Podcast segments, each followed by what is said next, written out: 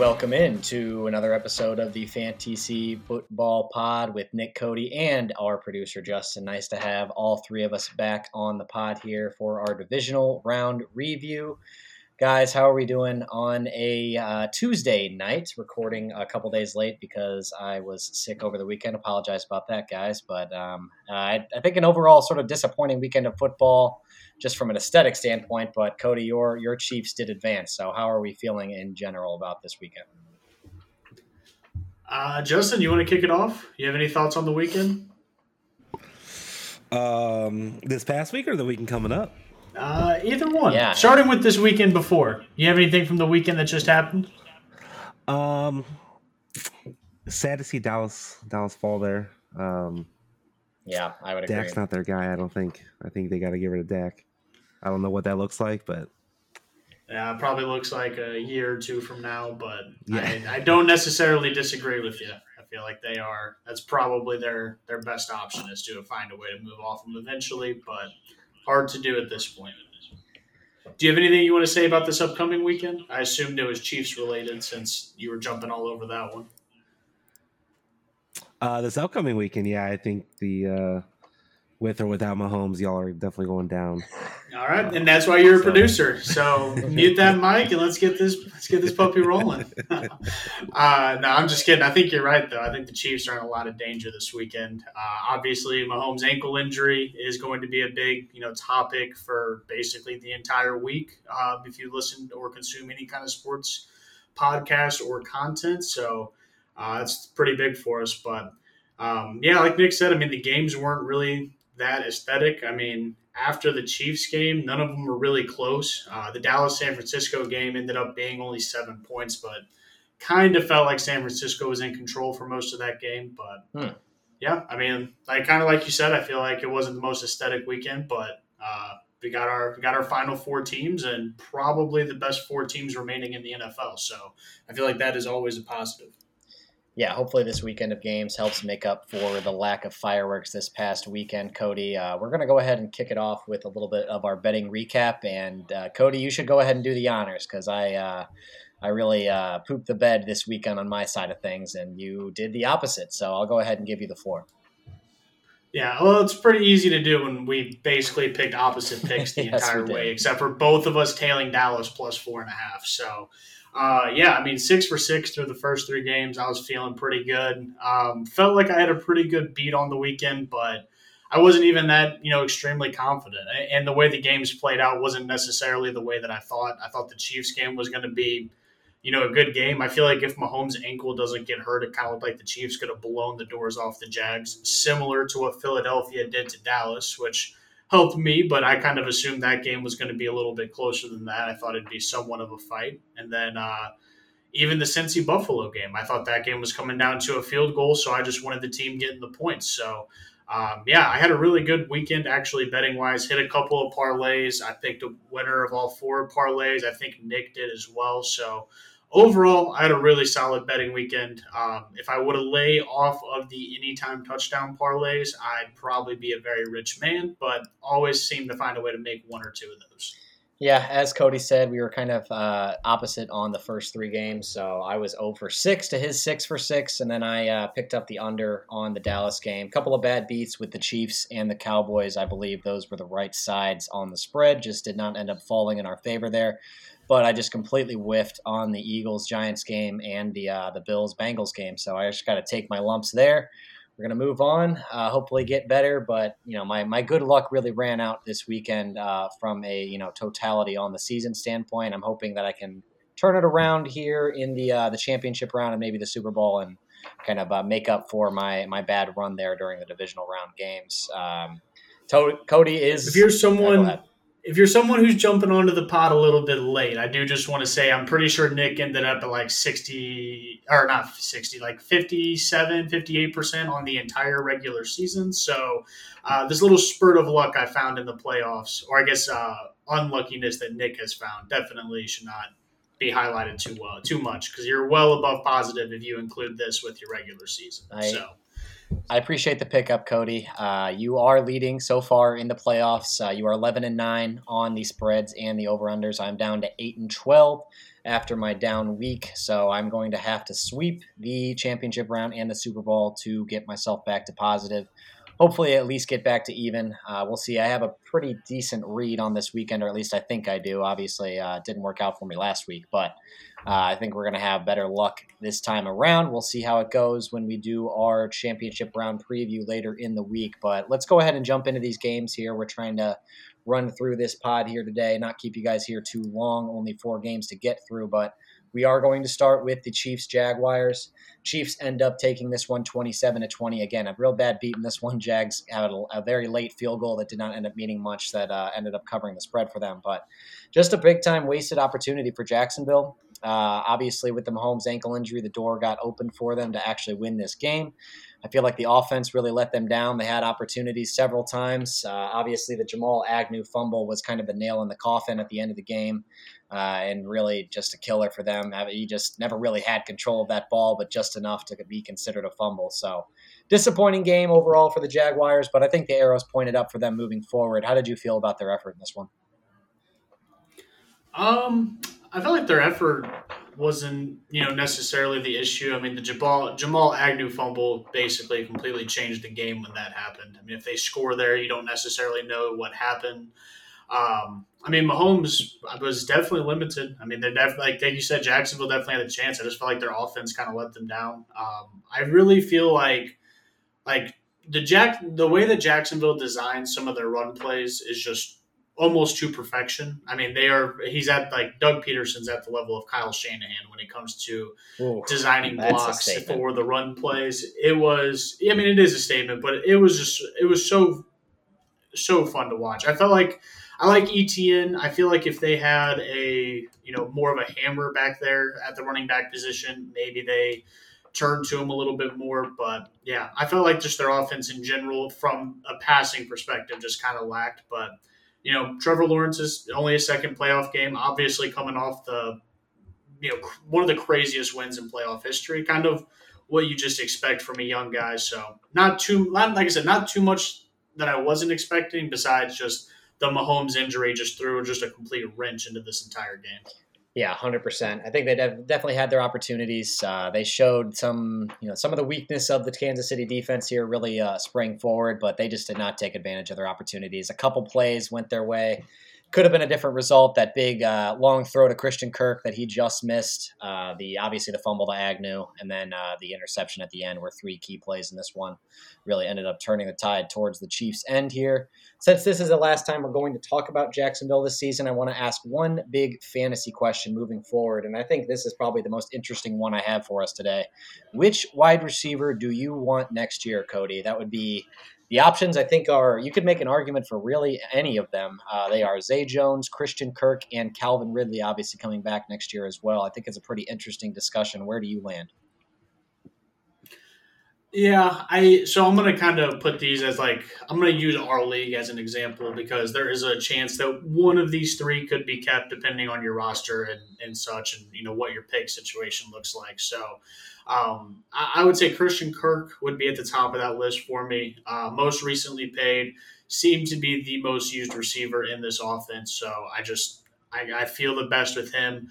Uh, number two is where I kind of have a little bit of a question because you would think it should be Calvin Ridley pretty easily, but we're seeing a pretty decent trend here that people that are out of or players, not just people, players that are out of the NFL for over a year's length of time they come back don't typically find their footing right away. So I think Calvin Ridley can be a guy that you, if you're in a dynasty or mini dynasty or even redraft, you just kind of wait on. And if you see something in him, maybe you try and trade for him early in next season. But he doesn't carry too much value for me um, as far as this offseason goes.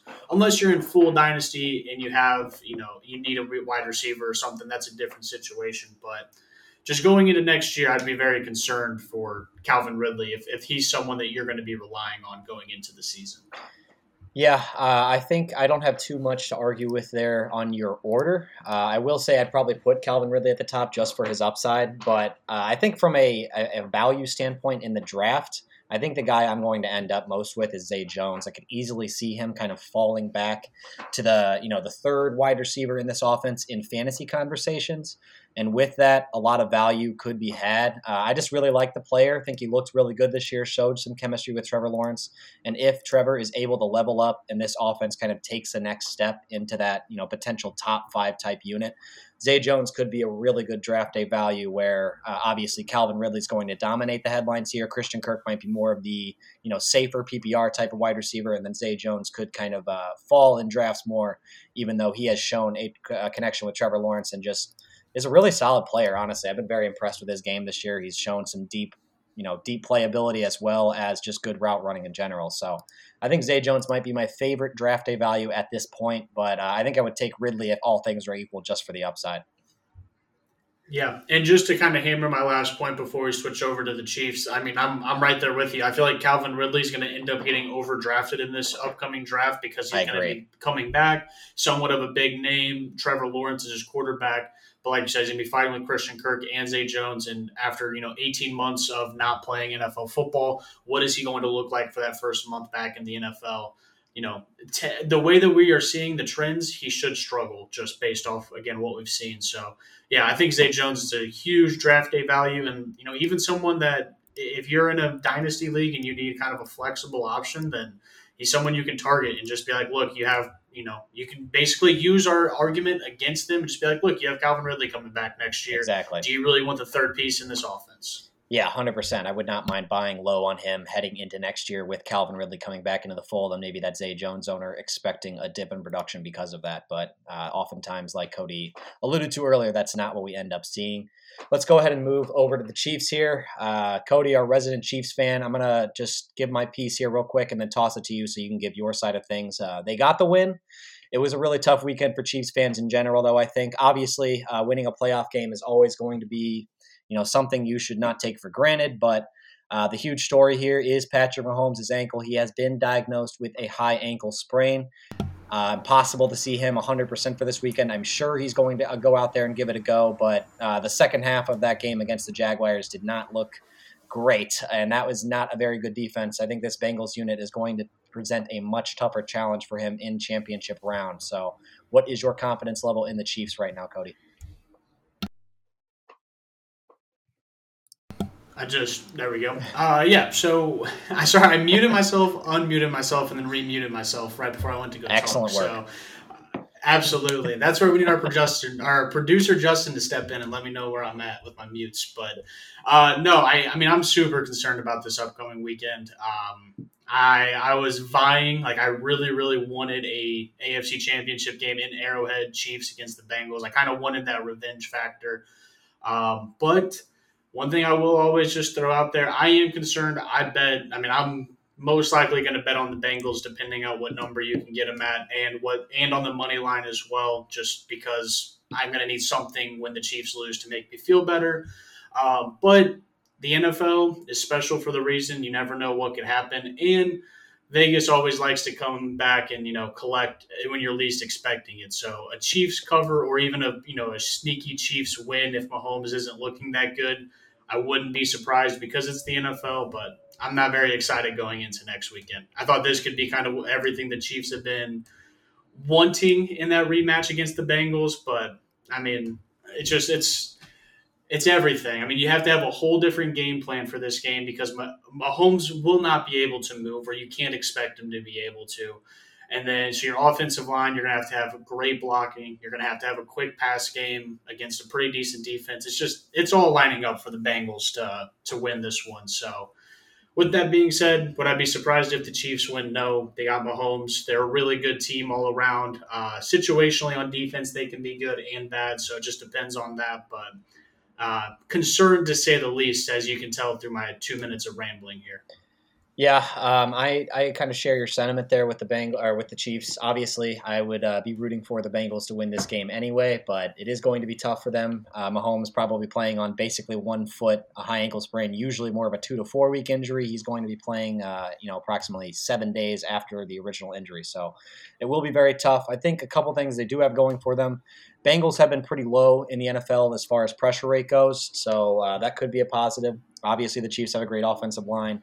If they can hold off that pressure and really just get the ball to Mahomes' hands quickly, they could, uh, you know, still have a decent game on the offensive side. And then I think they can take advantage of the Bengals' offensive line deficiencies a little more than the Bills were able to without uh, any footing in that snow game up in Buffalo. So I think that's the one thing you're hoping for as a Chiefs fan is Chris Jones takes over this game. Uh, but other than that, yeah, it is going to be a very very tough afternoon for the Chiefs if Mahomes is as hobbled as he was in the second half of that Jacksonville game. And a high ankle sprain is no joke. That is a very, very tough injury to come back from after only a week. So we will see how it plays out. We'll get into a little bit more of that game when we uh, react to the Bengals game as well. But let's go ahead and move over to the, the nightcap here. This won't take very long. That's Giants at Eagles.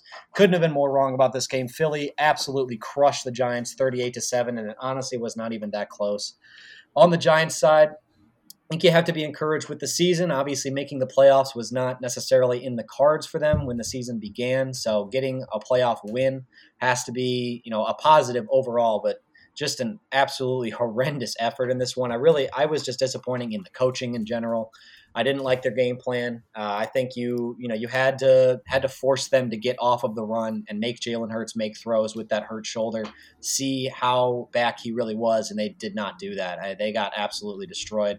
268 rushing yards for Philly in this one, and 227 total yards for the Giants. I think that pretty much tells the whole story.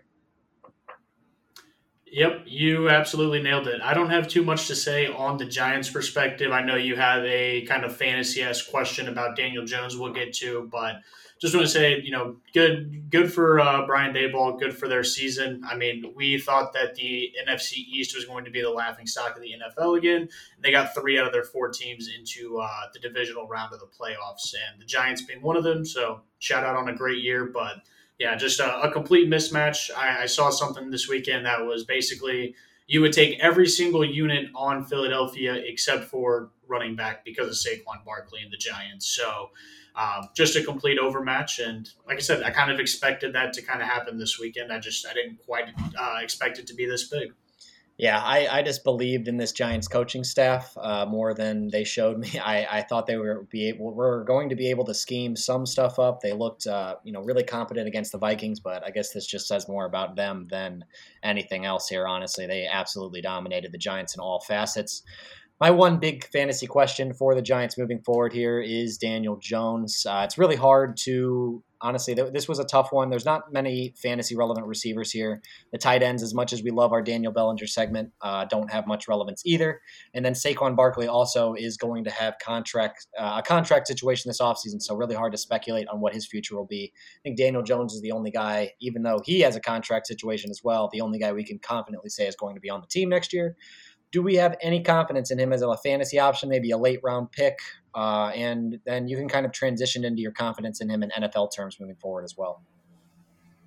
Yep, I have been on a pretty strong, just anti Daniel Jones uh, stint here, and I and it's not really going to change. I think if anything, if you're New York and, and you're obviously going to continue moving forward with Daniel Jones, hopefully this game against Philadelphia, you know, lowered how much you're going to have to pay him, and and you'll be able to keep him at a discounted rate, which is where you want to have somebody like Daniel Jones, um, you know, in NFL terms. And I think of him very similarly in you know fantasy terms. If he gets a lot of hype. He gets a new contract, and you know he, people are drafting him as early as the eighth, mm-hmm. tenth round next year. No, I'm probably not going to draft Daniel Jones. I'll probably either go a little earlier, or I'll just wait and draft you know someone even you know late someone either in, in that same range that's not right. Daniel Jones or someone after him. So um, yeah, just I, I, don't have a lot of confidence in him. I think that he showed a lot in these playoffs and down the stretch of the season. So if you're a Giants fan or the Giants organization and you can get him on a team friendly deal, I feel like you can have confidence in him. But he reminds me a lot of Dak Prescott. I mean, it, it, you're. Do wow. I think you're going to win a Super Bowl with Daniel Jones? No, I don't. So I ultimately always feel like you should be looking for another option if you don't feel like you can win a Super Bowl with that guy. So um, that yeah, I just I think he's fine. He's he would be a great bridge level guy, but I just don't have much confidence in him over that. I think I need to see the Giants invest in the receiver position. Obviously, they tried to do that with Kenny Golladay. That's failed spectacularly. but if they're able to bring in maybe a, a late first round wide receiver, uh, somebody to stretch the field for them. Uh, I might have a little more confidence in Daniel Jones, but I agree with you. I think he's more of a uh, more of a streaming option against you know a certain matchup, but in games like this against tough defenses on the road, it's really tough to trust him. And uh, yeah, there's no way you're going into next year with him as your only quarterback unless his situation improves substantially with the Giants here. I do really like the coaching staff though. Their offensive line is young and highly drafted, so that those are all positives. But and good. Yes, they are. It's a really good offensive line. Should improve. So that is a very big positive. Should improve, sure. but it's going to come down to a lot of factors. Whether they bring in another receiver to help them out, whether Saquon comes back. There's just a lot of moving pieces here, and it's going to be tough for me to say for sure right now. But I'm probably moving off of Daniel Jones if there is a lot of hype on him next year. I would agree with you there. Uh, let's go ahead and move to the Eagles. Again, this one can be pretty quick. They looked fantastic. Their defense was extremely encouraging. They got after Daniel Jones just like they did earlier in the year. They kind of had a, a lull uh, during the back half of the year here with their pressure rate, but they got they got after it in this game. Five sacks, and they really didn't have that many dropbacks to go off of. So uh, just a really impressive effort from them. I, I think the only thing I would say about the Eagles here is I'm not really sure how I feel about Jalen Hurts right now. He just really didn't have to do much. I guess he looked healthy, but he definitely slid a couple times where he would have definitely not slid earlier in the year. So I think that shoulder's still bothering him, and it might end up, you know, mattering in a matchup against a a much better defense in San Francisco this weekend. So I, that's the only thing I would say about the Eagles. But fantastic effort. They they won and they won very convincingly. So uh, hard for me to knock them too much. Yeah, I, I can't really knock them at all. I feel like they dominated this game, and and they have you know one of the top three or four, probably top two or three rosters in the NFL. Uh, similar to the team they'll be playing next weekend, it's just all going to come down to you know which young slash semi unproven quarterback you know is going to kind of pull through that game. So, uh, yeah, if you're an Eagles fan, you are flying high through this week. You're feeling pretty good. Uh, you just got an insane matchup, you know, with uh, San Francisco coming to Philadelphia next weekend. So don't have too much to say. Just I expect it to be an insane game next uh, Sunday morning. Yeah, I, I might have this might be slightly controversial, but I I think they match up much better with the Niners than they do Dallas. Uh, Dallas has a fantastic defense, just like San Francisco, but I believe that even though Dak Prescott had a bad game against the Niners that we'll get to later. He is a much better quarterback than Brock Purdy has more potential to beat them over the top. Uh, I think they just match up really well with this Niners offense. I don't expect them to do much this weekend. And I think the one thing I will say about this weekend is hammer the under right now at 46 is the over under. You kidding me? There's no way this game gets to 46. I, I again, I, I, shouldn't be speaking in such absolutes after my last weekend here, but I think that is uh, that is my definitely going to be my most confident bet heading into the weekend if that number is still uh, around that number uh, around the 46 total. Yeah, you were pretty confident on uh, Cowboys Niners under uh, 46. I was on the opposite side. I think I'm probably going to be on your side this week. Uh, that San Francisco and the Philadelphia defense both are going to be extremely good, and like I said, we'll just we'll see if either of these two offenses can really get it rolling against either of those two defenses. Let's go ahead and move to our Sunday slate here. Cincinnati at Buffalo. Uh, supposed to be one of the games of the year, really just turned into a complete uh, blowout. And again, this one, another one I just completely whiffed on. Cincinnati wins 27 to 10. Very impressive win from the Bengals side. The weather, honestly, I think that helped them quite a bit in this one. You could really tell that the pass rush was just not able to gain footing here helped uh, obviously the Bengals beat up offensive line, protect Joe Burrow in this one. But their game plan was just great. They came out, got the ball out of Joe Burrow's hands. They ran the ball really effectively to start, established the run, and uh, they really just blew the doors off of Buffalo in pretty much all facets, just like the uh, the Philadelphia game. Obviously, the scoreline not quite as severe, but they sort of slowed down once they got control of this game in the second half. Again, weather having something to do with that. So I was surprised to see them completely outcoach the Bills in this one, but you got to give all the credit in the world to that Bengals coaching staff and Joe Burrow. He is that dude. Yeah, absolutely. Um, yeah, I mean, yeah, we'll start on the Cincinnati side. Like, yeah, they they were they dominated this game, and like I said, I got the I was on the right side of the bet because I took Cincinnati plus five and a half, but I expected it to be a field goal, you know, either way, and I was just taking the points. So um, yeah, this absolutely dominating win. I mean, we get to have that team come play in Kansas City. Um, I mean, one thing, like you said, their their reworked offensive line was really good because I'm pretty sure the Bills had under 40 rushing yards if you take out Josh Allen, um, and the Bengals had probably north of 140 from the running back position. I know Mixon 170. Does that include? I know Joe Burrow had like 30, so I was trying right. to take his out yes, since I took Allen's out. So cool. So yeah, so yeah, 140 yards rushing. I mean, that's what needed to be done in that game in a blizzard in Buffalo. Like I, the Bills are so dependent on Josh Allen. That was their biggest issue. It came to fruition in this game, and Cincinnati just simply did what they had to do. Didn't really have a lot of pressure from the scoreboard, but just played their game and played it very well. And unfortunately, that's the team that gets to come into Arrowhead next weekend yeah, that'll be a very fun game to watch. I'm hoping the Bengals can continue this momentum heading into next week. Uh, I think they should have all the confidence in the world since they are led by a guy with ice in his veins and Joe Burrow and a very solid unit all around. I think you just got to, again, give a lot of credit to that defensive staff. They just they mix up their looks. They don't have a ton of stars on that side of the ball, but they always seem to compete. And uh, you know they they just don't ever get you know blown out on the defensive side of things. So I think you got to just give some credit to the staff. They have really come a long way. Zac Taylor's kind of been the uh, the whipping boy a lot of times for this uh, for this team. Kind of, you know, they, a lot of people have said he's holding Joe uh, Joe Burrow back, but I think he has evolved as a coach, and he looks like uh, he looks like the guy moving forward. And this Bengals team is going to be a stalwart in the AFC for the next five to ten years. Yep. Let's jump over to Buffalo because I feel like this is kind of where a lot of the media has been uh, putting some heat on Josh Allen and the Bills. Yeah, I'm not uh, going to kill the Bills as much as most are. Uh, again, this Bengals team is really good. They clearly didn't come out and play their game in this one, uh, but you know sometimes you're just not going to play your game. It's a one game sample.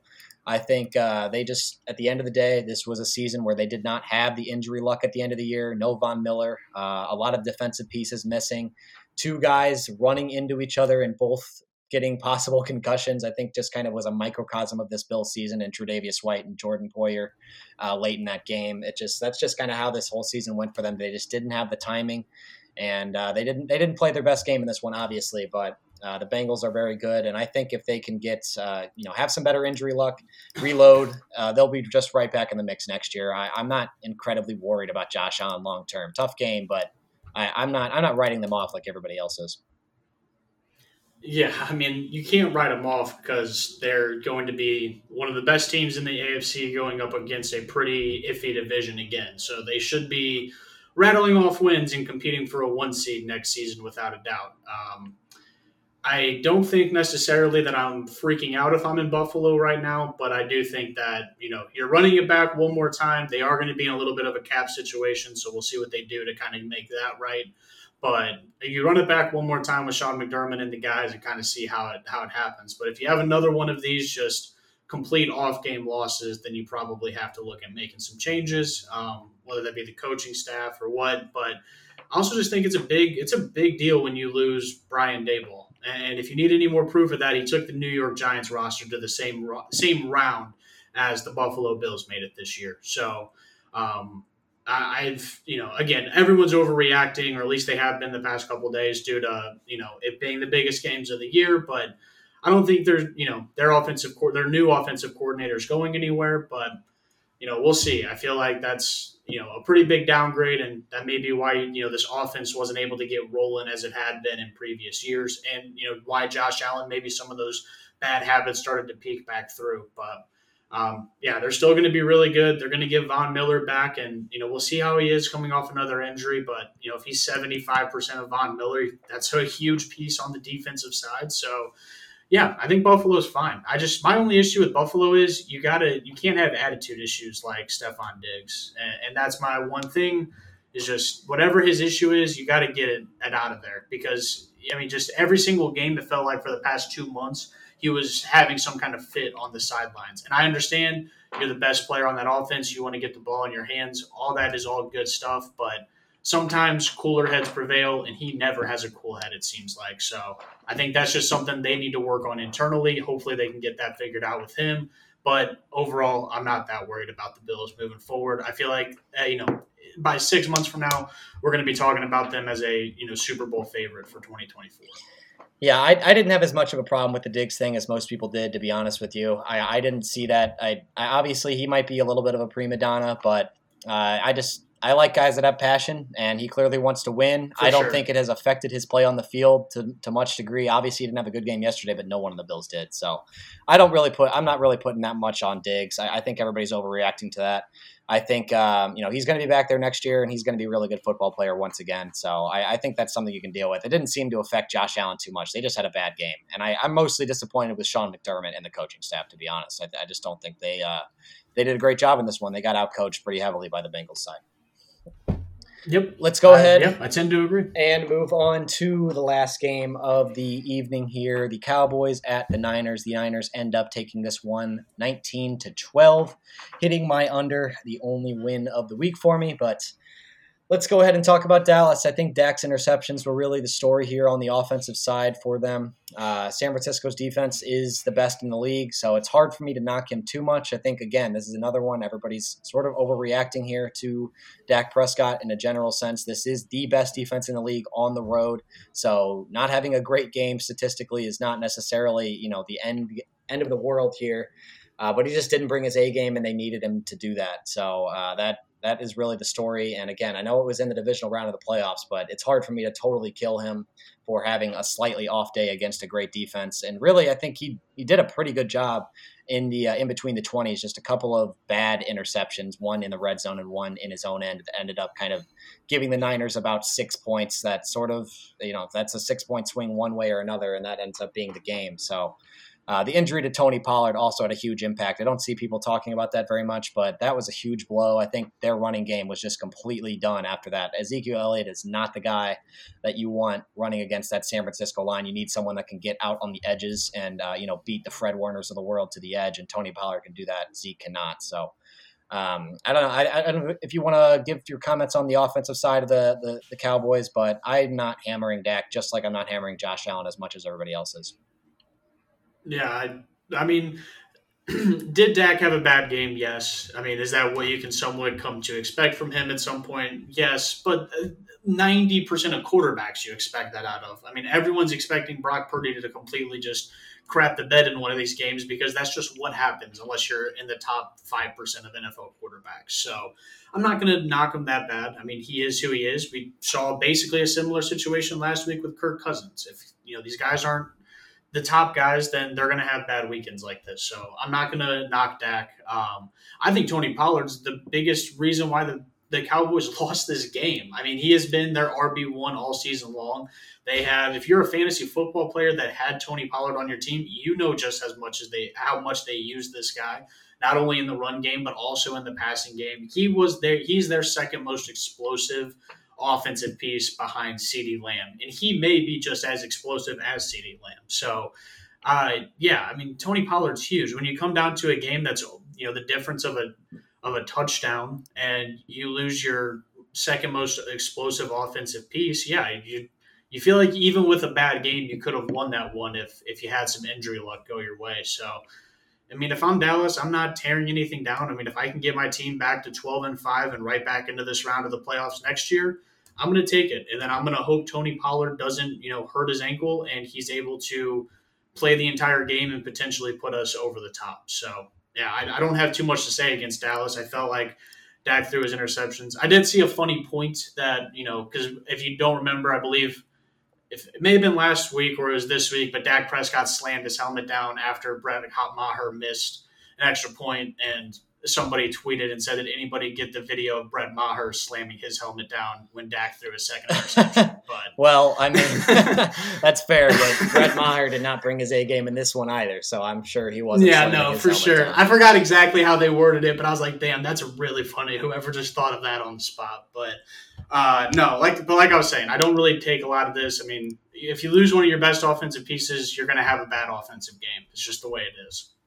Yeah, and their defense looked fantastic in this one. They really, I mean, they kind of shut down this 49ers offense for the most part. Uh, obviously, in the second half with the ball, uh, they, they, had a, they had some good possession in the second half. They kind of wore down this defense, ended up being able to run the ball a little bit more effectively than in the first half. But Brock Purdy did not look very good. He uh, they really got him off his first read a lot of the time, and he was trying to, you know, he, was able to use his athleticism against the Seahawks and some lesser defenses, but he tried to do that a few times, and he got tracked down pretty easily against a, a stronger Cowboys unit. So I think if they didn't have a couple very questionable penalties against them on that touchdown drive, they would not have given up a single touchdown in this game. Uh, they really did their job, in my opinion. And, uh, you know, I, I don't know. I, I, think this Cowboys team is going to be just fine moving forward. They're all pretty young. They, they draft well on the offensive line and on the defensive side of the ball. So I, I don't have too many concerns. Obviously, the, the history of the Cowboys is the bigger the bigger point most people are harping on. But I, I think this team is looking just fine. They'll be they'll be good for the next couple years. Yeah, this team's going to be perfectly fine. And any I mean, it's just it is what it is, man. You're the biggest fan base in the world, and you just have to eat it when when your team loses because everyone hates you because you're the biggest fan base in the world and you get all the primetime games. So uh, just gotta gotta take it. You know, when you guys win one, if you guys ever win one again, it's to be the most glorious moment in Dallas Cowboy history. So just keep taking these lumps because one day it'll all be worth it.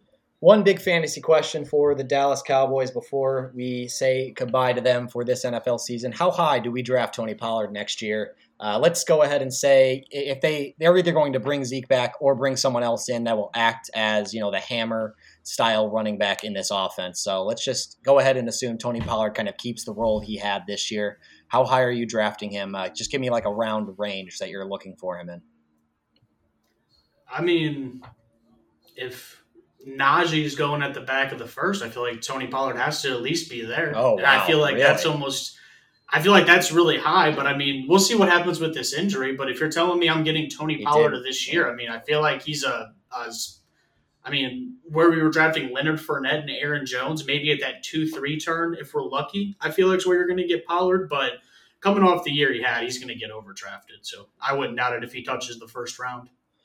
Yeah, that's uh, I, see. I was going to say round uh, round two to three, but uh, you, you, you might be right. I think I think he could end up getting a little bit overdrafted, but it's hard to argue with it. He can really just take the top off of your week and win you uh, you know win you weeks in fantasy pretty easily. And there's no reason for Dallas to move off of him as far as uh, his workload goes. It's probably going to move upward if anything.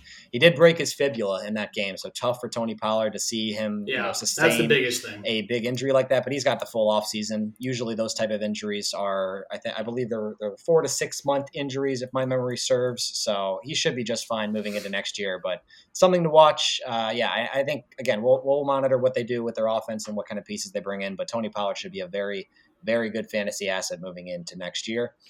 Let's go ahead and jump over to the 49ers. Uh, I think the offense got really exposed in this one. We all we were wondering what they would look like against a legit defense, and it was not very good.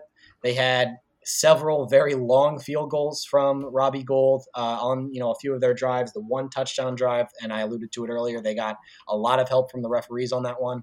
And then uh, two drives where they they ended up had interceptions from Dak Prescott, so they started with a very good field position. So I thought this 49ers offense looked pretty beatable, and I think it does not spell great things for them moving into next week against the Eagles. I think uh, you know if they end up winning that game, it's going to be a, a 13 to 10 style of affair. So I think uh, what I thought about this Brock Purdy led offense was pretty much exactly what we saw play out. They just ended up kind of doing just enough to win this game. Yeah, I mean, damn, you literally word for word took about every comment I was gonna make though on what you were saying there. Uh, no, that's, I mean, that's really good analysis. You're you're spot on. I mean, like you said, we'll see what happens. I mean, if you're Kyle Shanahan, you have to be trying to game plan this game to end up at a 13-10, you know, situation or something like that. I don't um, again, just uh, the 49ers podcast I listen to, man, they think Purdy's the second coming and he's going to bounce he's back. Not, I just, I don't know. I just don't know why you think like I, this is what I, I hate about, you know, just NFL fans in general as just, you know, Cowboys fans. Like, I mean, Skip Bayless is the most egregious of any of them, but like Cooper Rush should be the Cowboys starting quarterback over Dak. He would have won us that game. Like, Cooper Rush had a good sample size, and then he had to play a game that had had to play a good team that had tape on him, and he got absolutely smacked by the uh, Eagles. So I, I just I don't think that like when you have a guy, you just you stick with the guy, and just I'm sorry with Purdy in this situation, you just just um, he, now you're getting tape on him. You know what the 49ers are going to try and do with this style of quarterback It's just you're eventually going to get him figured out. So I don't think he's dynamic in a sense to where you're not going to be able to figure him out, which is where I think 49ers fans are a little delusional. We wrapped it all the way back around, but I think we finally made the point there. Sorry about that. Yeah, I think Purdy's just that classic one read quarterback. He's got a little more athleticism than Garoppolo, so he can kind of make some things happen out of the pocket. But uh, if he doesn't have his first read, he's looking to run or he's looking to dump it off to the running back. And that's basically all there was. And the Cowboys are just too good to, you know, have that consistently succeed and, you know, against a good defense. So we saw it succeed against the 49er, or excuse me, the Seahawks, because Kyle Shanahan's a very good play caller. He was able to scheme open a lot of guys right. and, uh, you know, dump off uh, work against Justin, can you hear me? defenses that don't have the yeah, linebackers to keep right. up. But the Cowboys did. Nick, Nick cut out right as he was making that pretty comment. So. I think if they, like we said, may have to, we may just get that from him on the next episode so that way we don't have to get in and cut and edit it and all that kind of stuff. So. Uh, Kyle Shanahan really. Yeah, uh, absolutely. Uh, so we'll, we'll jot that down. We'll get uh, we'll Nick's final coach, take on Brock Purdy on the next episode. But I good just to go ahead and wrap it up. I mean, we hit every single game. I don't know if Nick had any final points on the 49ers, but lucky enough, we'll be talking about them again in just a couple days. So like, comment, Perfect. subscribe, all the good stuff. We appreciate it. Peace out, everybody.